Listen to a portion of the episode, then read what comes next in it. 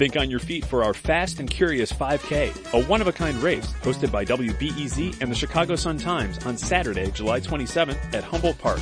More info and early bird registration at wbez.org slash events. I'm Sasha Ann Simons, and this is Reset, your guide to news in and around Chicago. More black Americans are saying they're in need of mental health help. That's according to a new survey from CVS Health and Morning Consult. And in Chicago, black faith leaders are stepping up to the pulpit to address that need in their congregations. This past weekend, faith leaders across the black community joined forces and focused their Sunday sermons on mental health, how to destigmatize the topic, how to support family and friends who may be struggling, and how to prioritize your own well-being. Yesterday was World Mental Health Day, so we caught up with two of the folks behind the collab. Katie McKillen is the Chicago Regional President at Evolent Health. The joint faith effort stems from a recent event organized by Evolent.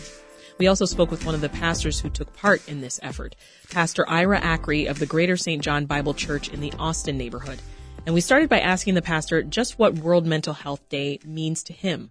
Well, uh, first of all, I'm just so excited to be a part of a collaborative of 80 other faith leaders who designated yesterday as a day to uh, just champion the issue. The church has not really stepped up to the plate to uh, to just champion mental health. We already know that one in every five adults in America uh, has mental health challenges, which is 43 million people. Mm-hmm. And so the church chose to do it yesterday because we have access to our members on Sunday and not Monday.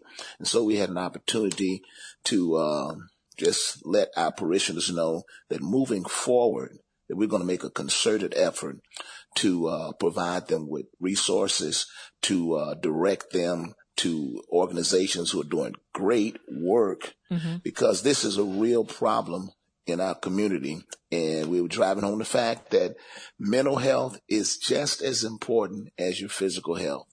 And that's why it was a big deal on yesterday. Yeah, uh, talk about that. Why is now the time to get the word out to, to Chicago's black community specifically? Well, it's not just the time. It's, it's beyond time. I mean, uh, we, we, we're really late to the game. Uh, when you look at here in our country, uh, we, are dealing with so much inequity, and there's a great deal of inequity among black people. We, we deal with so much, you know, how about this? Mental illness can be brought about by a number of issues. You can talk about child abuse and trauma and neglect, but specifically for us, we deal with so much poverty. Mm-hmm. It, it, it's mentally traumatizing when you don't know where you're going to get your next meal from or where, where you're going to lay your head at night. Uh, but even more specific, racism. Racism is traumatic. I, I made the case yesterday that although one in five adults in America um, need to be treated regarding mental health, I told them yesterday that if you are black in America, you should be treated for mental health. And I told them I'll be the first one uh, this week to make connections to uh, make sure that I get treated because I want to set the example.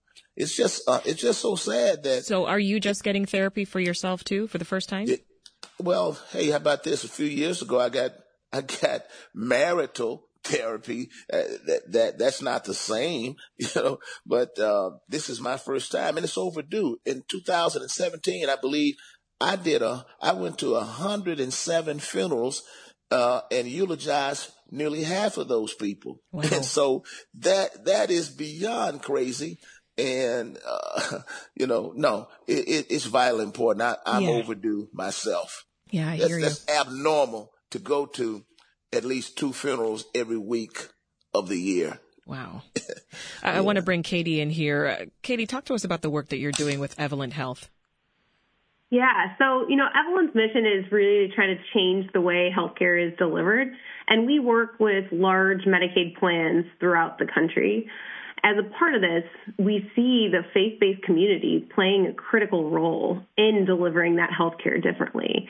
and more importantly, reducing healthcare disparities in Medicaid. So, you know, in particular, a lot of the work that we're trying to do here, we see faith-based leaders as trusted voices within our communities and so many people are leaning on these leaders for all kinds of advice and it's it's not necessarily just spiritual guidance so we need to find ways that we can leverage their voices and then empower them with the right information. So the work that we're trying to do today is really around giving these faith-based leaders first the information and then empowering them to be able to cascade it to mm-hmm. their broader congregations and their broader parishioners. I mean, and as you talk about uh, faith leaders sort of acting as first responders in, in their communities. From what you're seeing, Katie, are they equipped to be able to do this kind of work? You know, a lot of even what we're hearing today from the faith based leaders is before we're able to be able to begin the broader community, we need to start with healing our faith based leaders themselves. And, you know, I think this is just uh, a time that we all need to acknowledge that we're in a crisis and we need to start by first getting our faith-based leaders the right access to the resources so that they are able to help cascade it to everybody else the resources and the tools probably have not been well informed across a lot of different groups within our communities. So we absolutely need to start with our faith-based leaders, making sure that they have the tools and resources so they're able to support their congregations. Mm-hmm. And then, you know, continuing along the way to ensure that, you know, we're at least making sure we're addressing the stigma and providing resources that are within the Chicago area. And a big part of that today is building the trusted resources. So getting people in the room that are faith-based leaders and providers together yeah. and letting them develop the relationship. Can you zoom out a little bit, Katie? Uh, and talk a bit about the uh, importance of focusing these kinds of conversations about mental health on the black community in Chicago? Like, I'm wondering what trends you've seen when it comes to African Americans versus other racial groups and therapy. Yeah. Well, so, you know, as Pastor Acree was saying, you know, a huge, um, a huge portion of some of these barriers today is a result of poverty and is a result of bereavement and racism.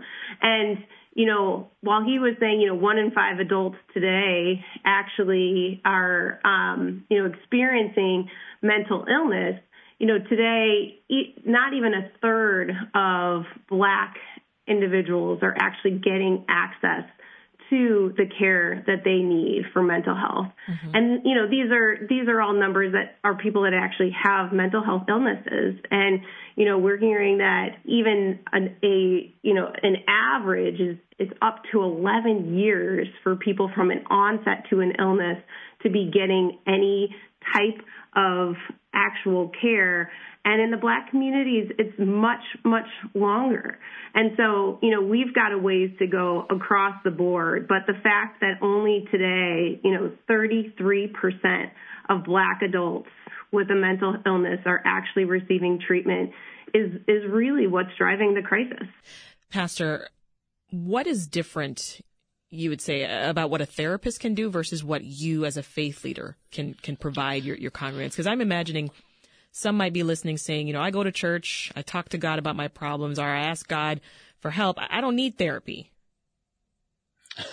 well, um, we're trusted voices, and here, even scientists acknowledge that the church is a unique place.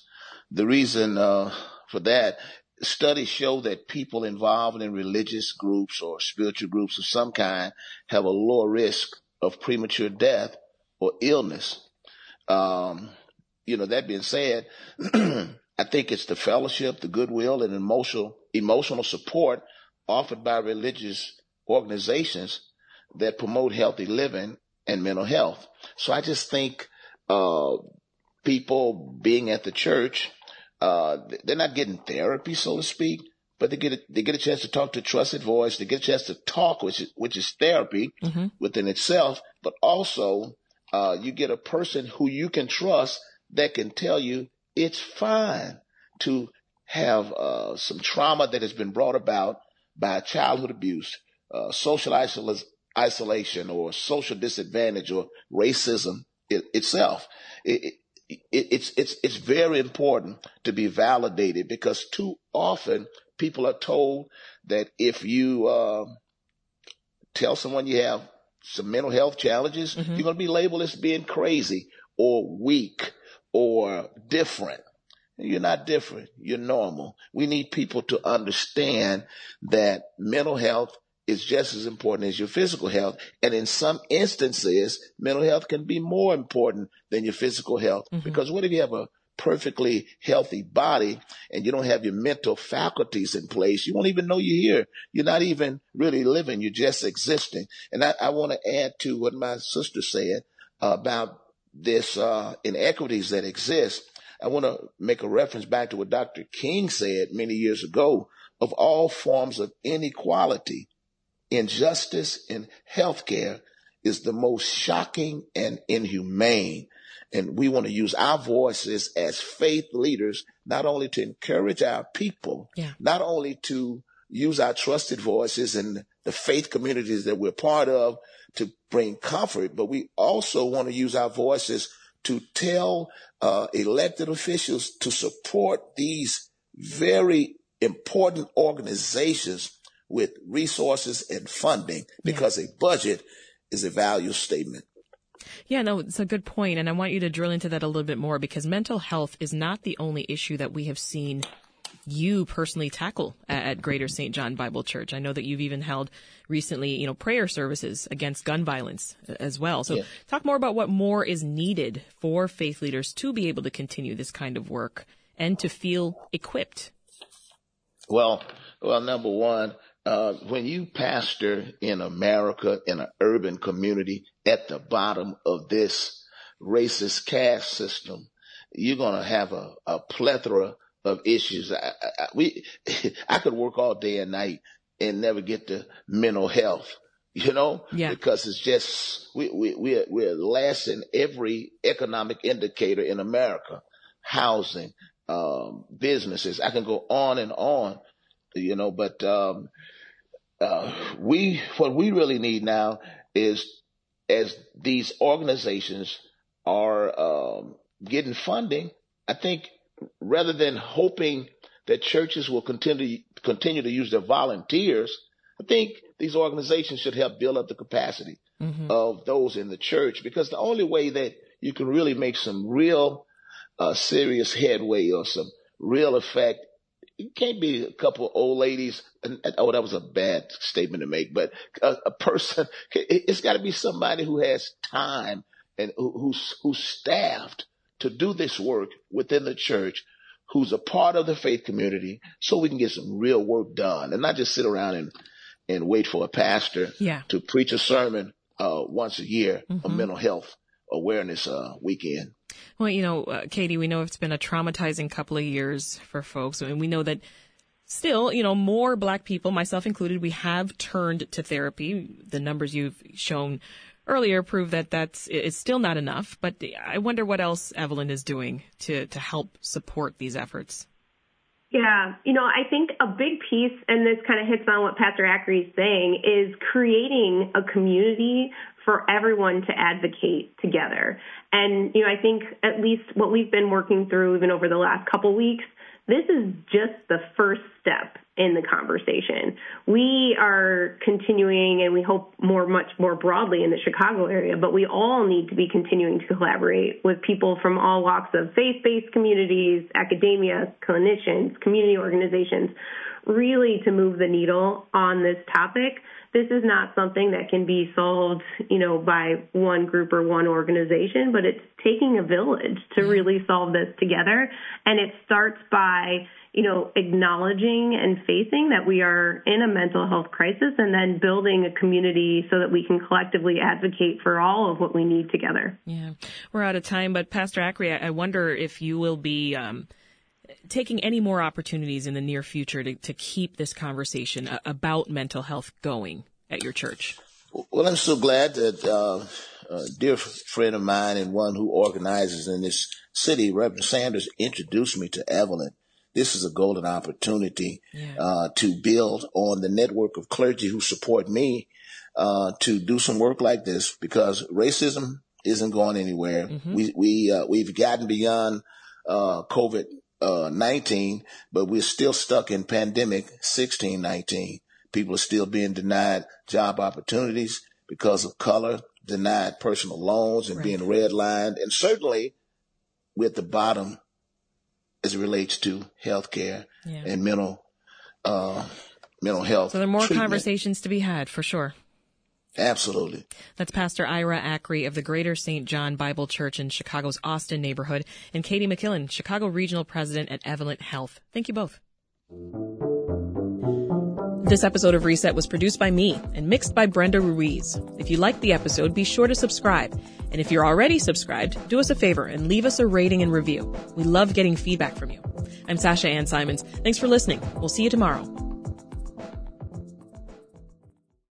Thanks for listening to the news live on WBEZ and NPR.